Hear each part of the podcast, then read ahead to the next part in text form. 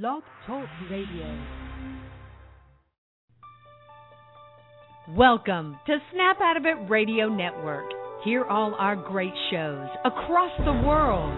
Join our community at snapoutofitradio.network.com. So wake up, stand up, and snap out of it.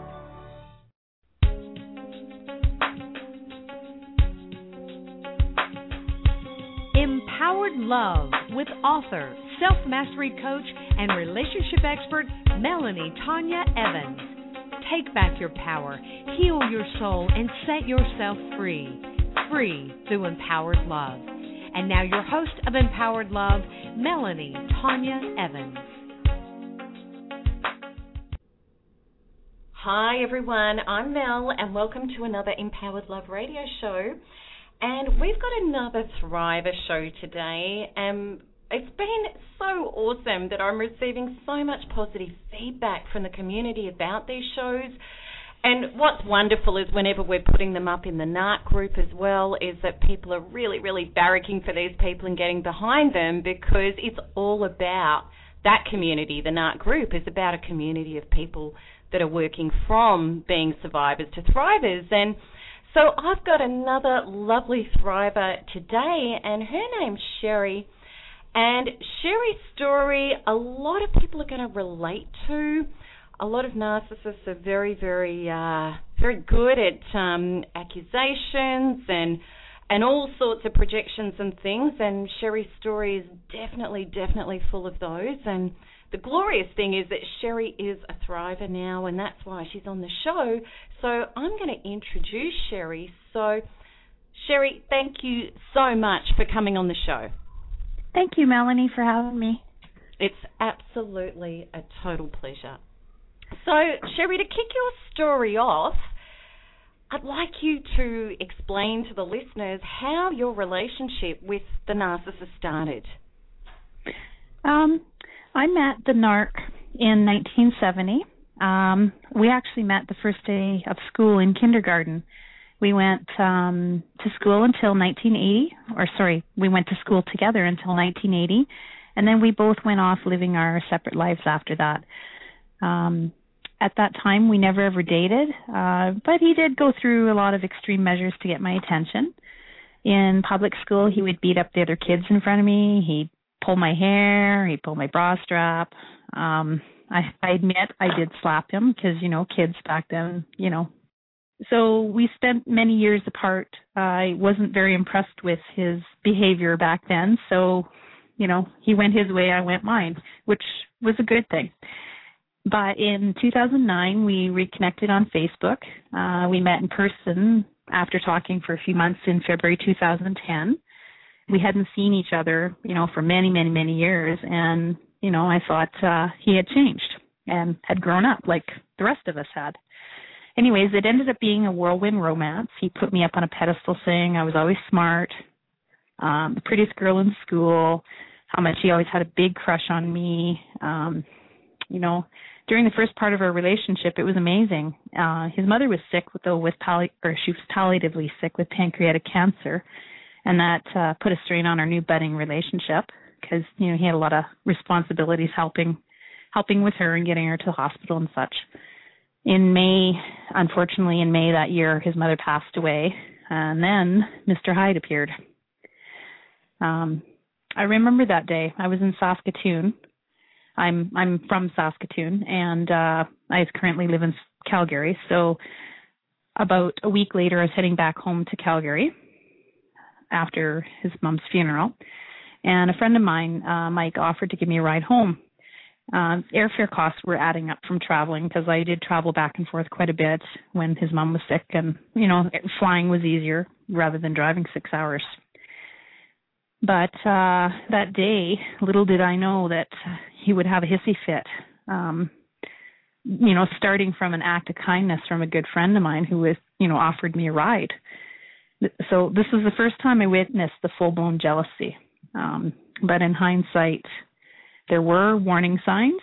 Um, the comments you know, they were seemingly joking about how I probably had lots of rich boyfriends in Calgary started, I would think, probably about a month into the relationship. And there was a lot of innuendo, innuendos, you know, towards that.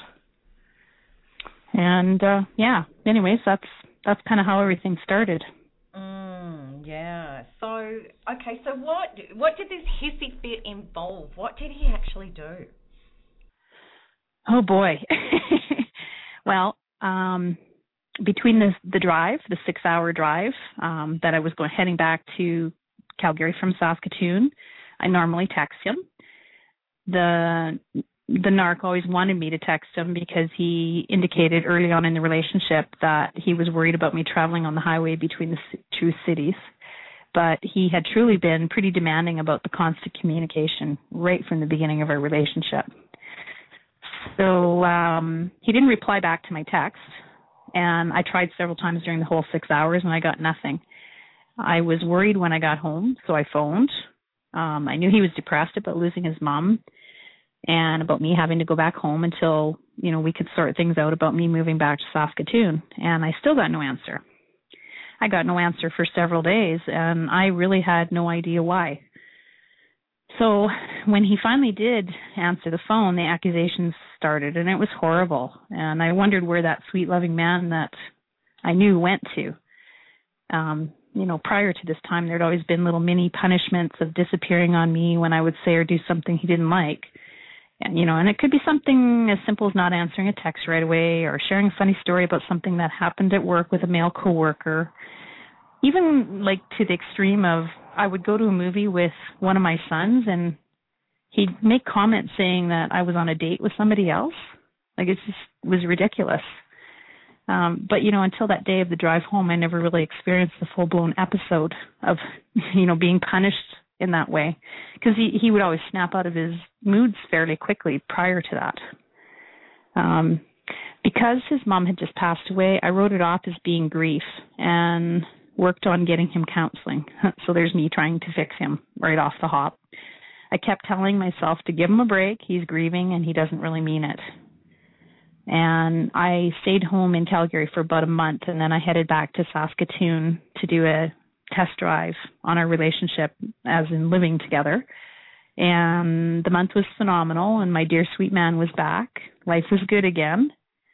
Um, but then, you know, time went by and the other shoe drops and his dad suddenly got ill and was in ICU fighting for his life. And he was great up until the day his dad died. Um, his dad was recovering and had been moved out of the the observation area in ICU and was they were getting ready to put him back on a regular ward when he had a major heart attack and died. And this was our Canadian Thanksgiving. Um, just six months after his mom passed away, so it would have been in October. So at that point, the other shoe dropped really hard. Again, Dr. Hyde came out, and I thought it was again just the grief. But uh, what I didn't understand was this man who demanded commitment from me was not giving it to me. You know, he spiraled down, depressed, drinking a lot, suicidal. Every chance he got, he blamed me for not being there, although I was doing the best I could. He refused counseling, he blamed me for the pain he was feeling and why I couldn't take it away. So it's a pretty difficult time. Yeah. Okay, so this would have been really, really confusing because obviously there was grief going on there. So, you, uh, you know, I think the question, I know when you put forward this story to me, and a lot of people out there would be thinking, well, you know, maybe it was the grief. So, do you believe the behaviour was a result of his grief, or was it more than that? Um, at first, I thought it was the grief, but there came a point, point where I started realizing and acknowledged to myself that this behavior wasn't just normal grieving. There was more to it, and a light bulb came on more and more about the cycle of abuse happening in our relationship. You know, I still hadn't figured out that it was narcissistic abuse, but I suspected that maybe he there was a possibility of him being either manic or bipolar and that he definitely needed to get in to see a doctor to get diagnosed with whatever mental health issue he was suffering from. You know, and I spent as much time as I I could with him trying to help him and of course not taking care of myself during that time period. And then um I had a major discovery happening at 9 months into the relationship when he had asked me to help him with his computer one day as he had a virus on it. And I got a real eyeful. Um the dating and porn sites he'd been on, I was just totally in shock. and I blew. I mean, I blew big and I was just devastatingly hurt. Um the secrets he'd been keeping from me were were totally unraveling at that point. And you know, thinking back, I now realize there was in- indicators prior to his mom passing away on his addiction to porn. Um, an instance came up when his friend Paul stopped by to do some work on his computer, and he commented that he wouldn't have so much trouble with his computer if he'd stayed off the porn sites. You know, and I took it as a joke because I know sometimes guys do joke around, but uh then I started to recall that he was always pretty protective of his computer and I had offered to help with him prior help him with it prior to that incident, but he would never let me on his computer, not even to check my own emails or anything. Um so he apologized. He looked sincere. He knew I was hurt. He he played me well. so he went for counseling, or actually we went for counseling, then he promised me he'd go for counseling. He swore off his computer and then he had me help him clean up his mess um the one that had hurt me so badly with these sites and stuff. And you know stupidly i did. I helped him delete all the accounts he'd set up on dating sites and porns and porn sites. You know i i should have made him just deal with that himself. And actually i'm not going to beat myself up over this but that should have been you know huge red flag and left but he had me hooked right so, yeah, so I believed him when he said he would change, and honestly, I wanted my happily ever after so badly that I looked past all his bad behavior and I held on to that dream. So I now realize that now I was scared to lose him and never find anyone to spend the rest of my life with because that, you know, at that time I was still looking for happiness outside of myself and not just being happy being me and loving myself you know and and then things did seem to get back on track. The counseling helped for the brief period that it was you know got, we went to it and he went to it and things were good. And then we ended up getting engaged in March 2011 so just a few months after that. So um he put on his best act ever there. He was a total devoted and loving partner only he only went onto his computer to listen to YouTube when he made Sunday brunch for me. And what I didn't realize was he was getting up early, like about 5 a.m. to go to work, and he was on his computer at that time before I even got up and surfing sites, you know, surfing all sorts of sites again. So, yeah. Mm. This is such a cycle of narcissistic abuse, and one that you know is really important to understand. Is that what happens is atrocious behaviour, which is atrocious, and then if the narcissist is going to apologize and be humble, and then it seems like they actually put in a supreme effort, a supreme effort to win you back, be the great person, do all the right things, but actually nothing has changed. And we learn that the hard way. We really, really do. So, and in in you know in light of that, what were some of the red flags that were still appearing before you did get engaged, and then when did the bad behavior appear again? So um, even before we got engaged, the signs of jealousy were still there, although not as much as they had been before. He would always apologize to me when he acted that way and say it was because he loved me so much. He even stopped uh, the disappearing acts in punishment for the things he didn't like. And however, you know, I happy I was during those four month time frame. I realize now that it was his best acting performance ever. You know, during our relationship, I was happy, we were happy, or you know, so I thought. Um, I would say that he started the punishments and cycles approximately within one month after we got engaged. You know, once he got that ring on my finger, uh, it was like he thought he owned me then and could control my actions. You know, and 2011 was a year of more discoveries for me. You know, I still saw more red flags that I ignored. His computer came out. The exact, you know, the accusations about me cheating started again. So the reflecting, which I know now, um, the go away, come here started up again, and the circle started tightening. um, on the abuse. So every weekend without fail, if we weren't together, I had to be out and cheating. If I didn't answer the phone right away, you know, I was out cheating or doing something I shouldn't be. I heard that so many times, you know, and it just I still say that it seemed like once the ring went on, he figured he had total control of my life. Uh, my friends were no good. My sons were troublemakers. My, you know, he even knocked my dog saying she was poorly trained. I was cheating. You know, it was just like a broken record hearing it over and over again. Mm, awful. So, when was the first time that you broke up for real? Okay, so uh the first time we split up for real, and he he dropped me like a hot potato, no explanations or anything. We were just done. Um, happened just before the Christmas of 2011. Um, I was devastated, not really understanding what had happened, and I was angry. I texted, I called, I begged, until he finally relented and accept me back, accepted me back two months later. You know, he did talk to me during that time frame, and uh, you know, but the comments were always, I should be happy that he found somebody new and, you know, rub that kind of stuff in my face.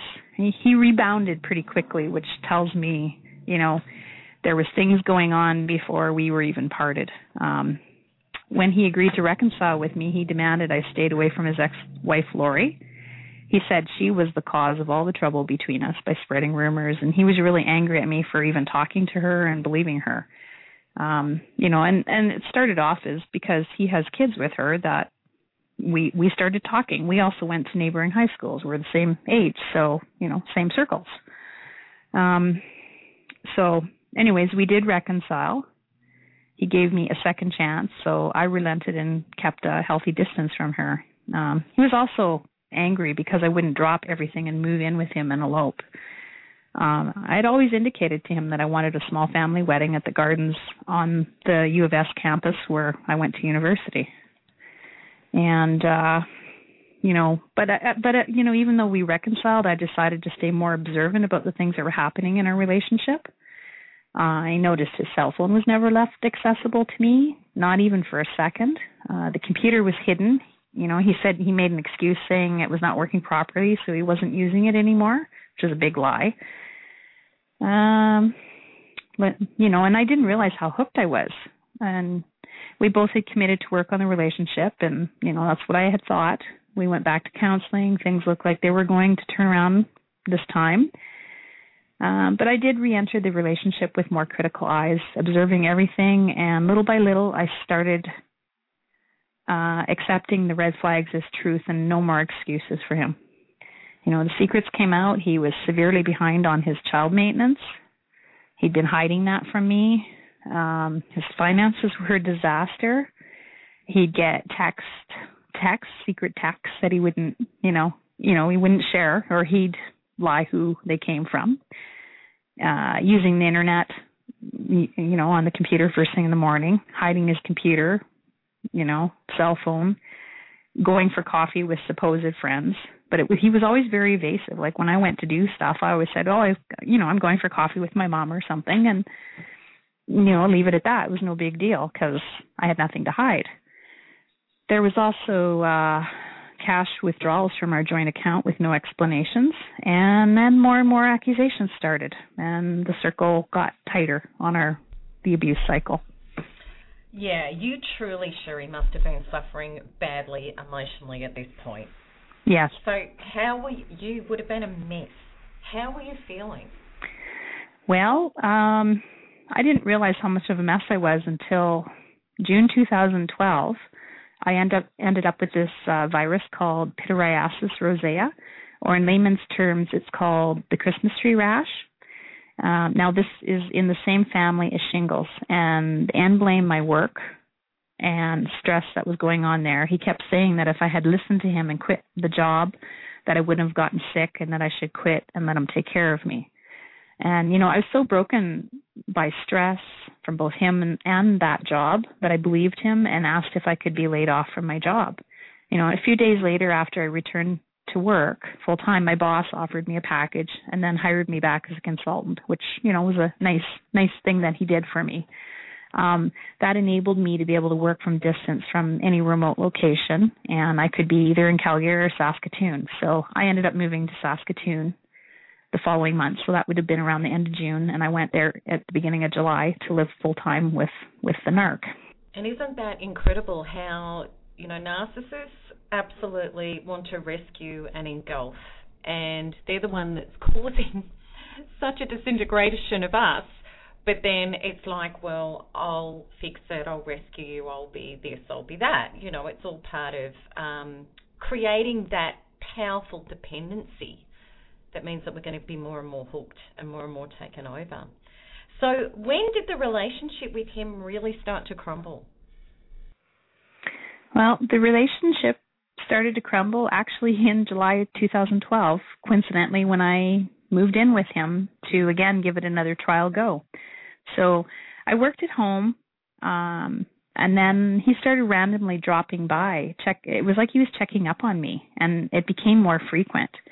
Uh, he he went to the extremes. He followed me shopping to, and then he'd text me to test to see, you know, if I was or I said that I was where I was. He checked my cell phone, which I didn't realize, you know, because to me it was no big deal. I'd leave mine out, but he did check my cell phone. He was always asking me who I was talking to. You know, he criticized me for everything I did and got mad over pretty much everything that I did. You know, um I remember an incident. My sister-in-law Jocelyn asked me to go shopping with her, and I was really excited because we don't get to spend much girl time together, or we hadn't in the past, and um, we had a lot of great things planned. And uh, we were having a really good day, so I let him know that it was going to be later. We decided to do dinner, and you know he was again in that unresponsive mode with the texting or phoning or anything. So, you know, I was trying to be considerate and say I was going to be late. So I got home though, and he was furious, absolutely furious with me. And it was like, you know, after having such a great day, it was just like somebody had kicked my stool out from underneath me.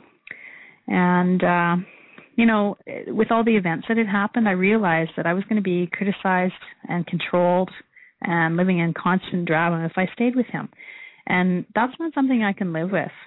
And honestly, I bolted and I came back home to Calgary because I still have my home here and I'm glad that I kept it. Yeah, that was very good that you kept it. Absolutely. So, at that time, what did he do? Well, how did he follow up from you leaving?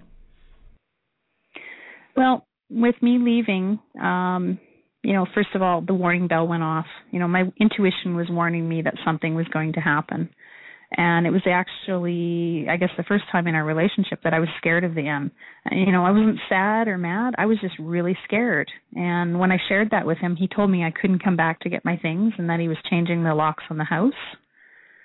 And i was just so exhausted from dealing with everything that i just left it alone for a while you know just no energy to deal with anything. Um and he threw a lot of a lot of really mean comments out again. Um he did make an attempt or a couple of attempts on a reconciliation. So Thanksgiving came up that year, uh, again in October, and he called me and asked if I would consider coming over because he was going to make a big turkey dinner. He said that it would be an opportunity for me to come and spend time with the family and then visit with them and then we could talk and see if we could work things out. Actually, he didn't say see if we could. He wanted to work things out at that time. So I went to Saskatoon with my son Sean, but in light of what had happened in September, I decided to stay with my mom instead of with him. You know, I was just very unsure of his behavior and I wanted to be in a safe place.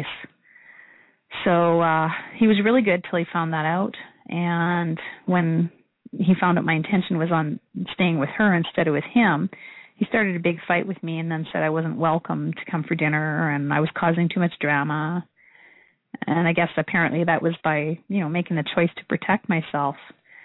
So I never saw him till briefly on the Monday before I was leaving to come back to Calgary again. And uh we talked briefly, but it wasn't there wasn't too much sorting out being done. It was still it was accusations, but we did uh have another go around so the second attempt was christmas time and again he he wanted me to come and spend time there with him and his family and I was still hopeful that a miracle could happen and we would sort things out. Um, so I told him I would be there Christmas morning because traditionally I always spend Christmas Eve with my sons. You know, we do the big meal and everything, and that's important to me. But as soon as I had told him that, he stopped answering all communication with me. So I decided to cancel my flight to Saskatoon. I stayed in Calgary and I posted on a site called Abuse No More, um, looking for advice, and that's how I found your work, Melanie. I was, uh, you know, done in every shape, every shape and form with him. Uh, I spent Christmas Day in bed crying and was devastated. I had let this happen to myself again, and uh, December 28th, 2012 was the grand finale, and I knew I would never go back to this man ever again, or, and I was looking for a better way of life you know, so I wouldn't go back to this again, right? And that's when you did no contact, wasn't it? Yeah, that's when I started my no contact. Yeah, yeah. brilliant. So, Sherry, when did you start getting some answers about what really had been happening? Uh, in 2012, I started getting a glimmer of sorting out what I was, what I, had been going on. You know, I started looking up definitions of what a nar- narcissist was, this is during the time period between September and December. Um, also, what a psychopath were, um, along with a lot of conditions like bipolar or paranoid schizophrenia, because I knew there was something severely wrong with with this man, and it was making me not just emotionally ill, but physically symptoms were showing up as well. Um, December t- 2012, you know, the, when the same pattern of breaking up happened again, his devaluing and discarding me again for the upteenth time, I reached out for help on the internet, you know, and posted anonymously on that page called Abuse No More. You know, I was needing answers, and I re- received over 200 responses to my story. When I read through them, I was drawn to a post um, that a lady named Phyllis wrote. And, you know, and I decided to take a chance and send her a friend request. Meeting her, you know, was no accident. She told me about you and about NARP. NARP. She added me to the page, which I was so grateful for. You know, she shared a lot of the documentation that you have there, and I started reading articles and started really educating myself. Um, and then in January 2013, I started on my NARP healing journey. And you know, the NARP modules have really opened my my eyes. Um, I was going through severe adrenal fatigue by this time, so you know, going back for more, right? More more abuse and suffering. Yeah, yeah, it'll do it. Yeah, and I was I was just totally in terrible emotional shape, you know. And with doing the healings and working on my physical health, I was I was able to start recovering quicker than I thought I could. So you discovered at this time of the great pain and then starting to work on yourself, you really started be- to become aware, which so many people do, of your inner patterns. So what were they? I realized that I was living in a dream world and not in reality. You know, I was wanting to find happiness outside of myself and in my relationships, to be exact. Um, I gave away too much of myself to make it work. You know, I left my cup, cup empty, and it turned me into somebody I truly did not like at all. You know, I discovered I loved others too much and me not enough. Looking for acceptance and love from external resources just left me with very weak personal boundaries. I had uh, kept this pattern up for years, not knowing how to break it, and I thought this was normal in relationships, not really understanding it wasn't wasn't and how to get normal. You know, I re- and I you know I realized too, like in my childhood, um, there there was things there, so there was there was warning signs to way back when. Yeah. Yeah. Yeah. yeah. Absolutely. So can you tell us a little bit about that? That you know what had gone on at home that had made it. You know, because with all of us, I know our parents were most of our parents were doing the best they could with what they had. But what happened with all of us is that we really, you know, we were we were primed in many many ways to be out of seeking and not be that source to ourselves. Yeah, and you know, I agree my parents did the best they could with the information they had, but you know, they had me quite a bit later after they had my brothers. So I have two brothers that are eight and ten years older than me. Um, you know, and it was pretty apparent from quite a young age that my middle brother you know, resented me being there, I guess because, you know, he was a baby and then all of a sudden he wasn't anymore. And he picked on me a lot. Uh used to beat beat me up, you know, uh made comments and I thought it was just normal kid stuff. You know, my dad was on the road. He was a trucker until 1981 when he passed away. And he left my mom at home to do everything. You know, the stress was tremendous on her and she suffered a lot from anxiety because of it. And you know, her nerves are very fragile. So I guess every family gets their little scapegoat and it just ended up happening happening to be me and probably because I was home longer and my brothers were out on their own much sooner. Could have been one of them prior to that, I don't know. But I I do know that um I was blamed for a lot of things whether I did it did it or not and she was also drinking a lot at that time. Drinking way too much in my opinion. So I ended up being the scapegoat. Um but I worked really hard to get my marks, get high marks. Uh, I was really good at sports, you know, but nothing really seemed to be good enough. My my dad, you know, typical of that age where the husband and father thinks that that what you provide through work, you know, was was the best way to go. So he chose work over us kids, and he missed out on a lot of important events with with us and with my mom. You know, graduations, birthdays, sometimes even Christmas, their anniversary. Um, in 1981, though, he he passed away, and I was 16 at that time. You know, just that critical age when you really need a father and that guidance, and you know the the good and the bad part of that. You know, like sometimes the kick in the butt and things too. Um, yeah, yeah, but you know, the, for the first time, uh, for my mom, since marrying him and she was 17 when they got married she was truly left alone. And the following year she decided to start dating. Um she met herb um and basically left me to cope on my own. And i do want to kind of i didn't share this with you prior but i do want to tell you my mom had her own narc incident because herb was the narc. He's passed away now but yeah she's she went through it too so i witnessed it there as well. Yes yes yeah so ultimately you know what came out of this whole thing is i i, I walked away feeling unwanted by my family. Um and ultimately later on in my life i i just moved away because i was just didn't want to be part of the drama didn't want to be part of any of that. So moving away seemed to be the best option to move on with my life. Mm, absolutely. Absolutely. And we can see can't we how that absolutely leads us to try to get love, validation, and approval from outside of ourselves because we don't know that we can provide it to ourselves. And it's not until we really do go within and heal those programs and patterns that we can change that for ourselves. So, Sherry, what words of advice would you give to the people who are going through this or are yet to get out but know that they need to? Never give up if you want a better way of life. Um, be kind, gentle, respect yourself. You know, on your journey of healing, you'll have many steps forward and backwards. And, you know, as long as you're committed to healing and growing, you will go forwards. NARP, NARP absolutely changed my life.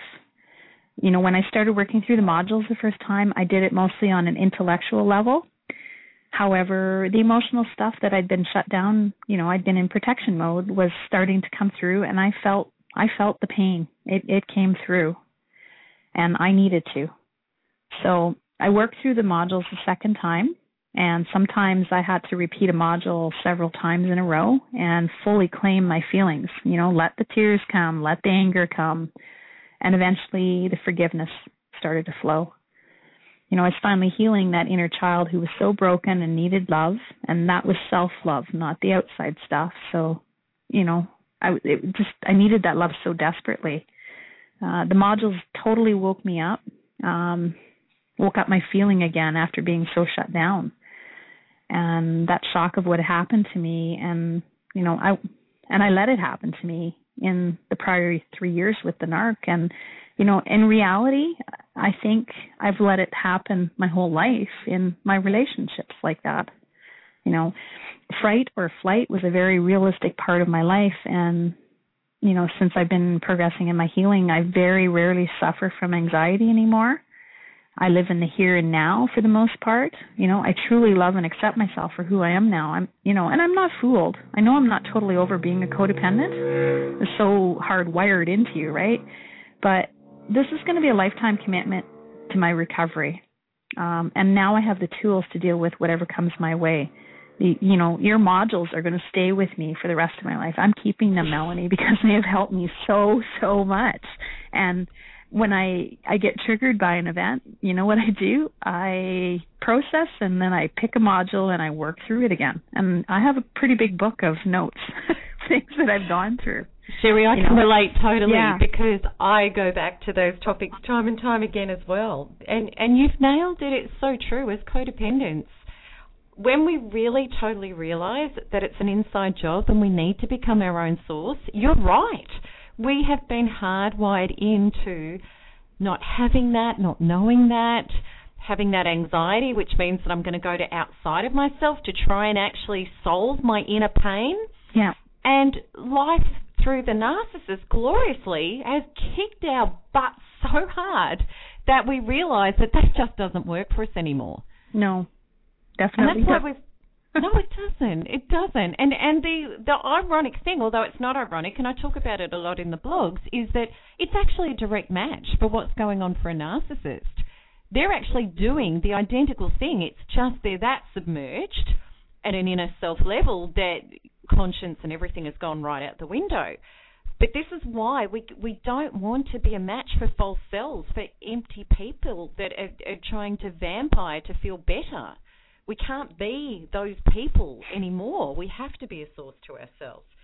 And uh, you know, I, I think, and, and isn't it so true that if you're just trying to heal intellectually, it really doesn't work.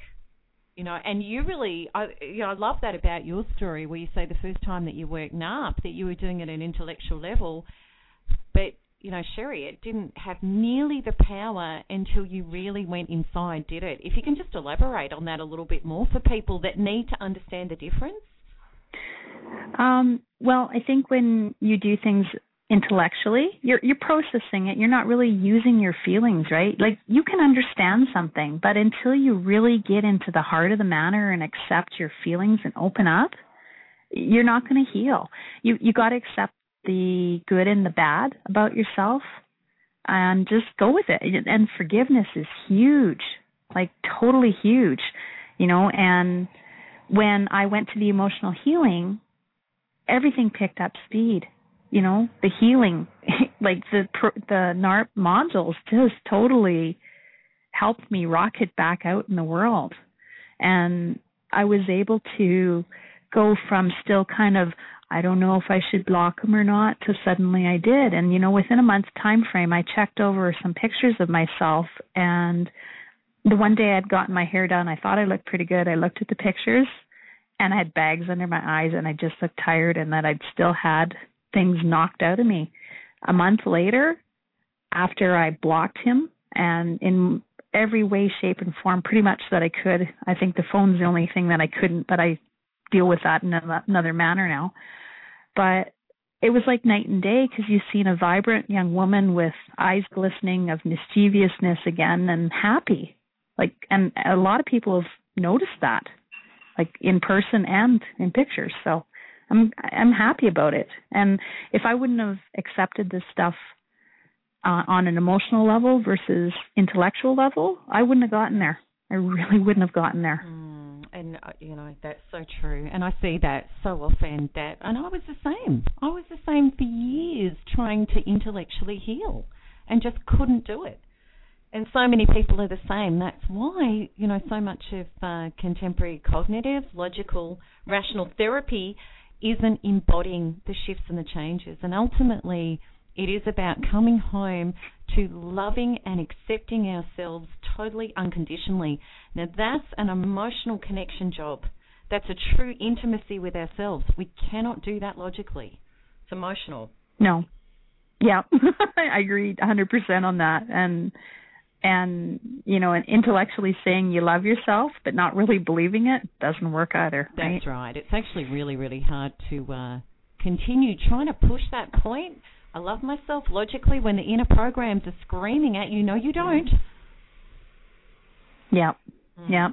Definitely. And that's what I was doing for years. Yeah, that's it. And that's that fight between the body and the brain. And the body always wins. It's the inner emotional programs that are always going to have the last say. And the uh, the brain follows the body. That's the important thing. That's why we need to work at it emotionally. So, Sherry, thank you so much for sharing your story. I think this is a really important story, and it's really highlighting those accusations. You know that that that jealousy. You know, first narc experience around for me that that was massive. That stuff. Second one, absolutely at the end it picked up hugely as well, and we know that. Um, it, it, you know, if anybody is accusing you of things that you just wouldn't even consider doing, please understand it's a projection that this person, what they're doing, is actually what they're accusing you of.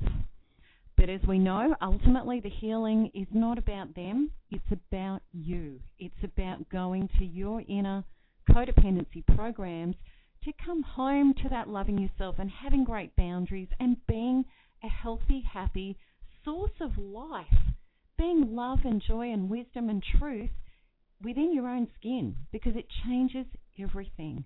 So thank you so much, Sherry, for sharing your story. And um, and are you will you be able to answer questions on the blog for people? Most definitely. Anything to help.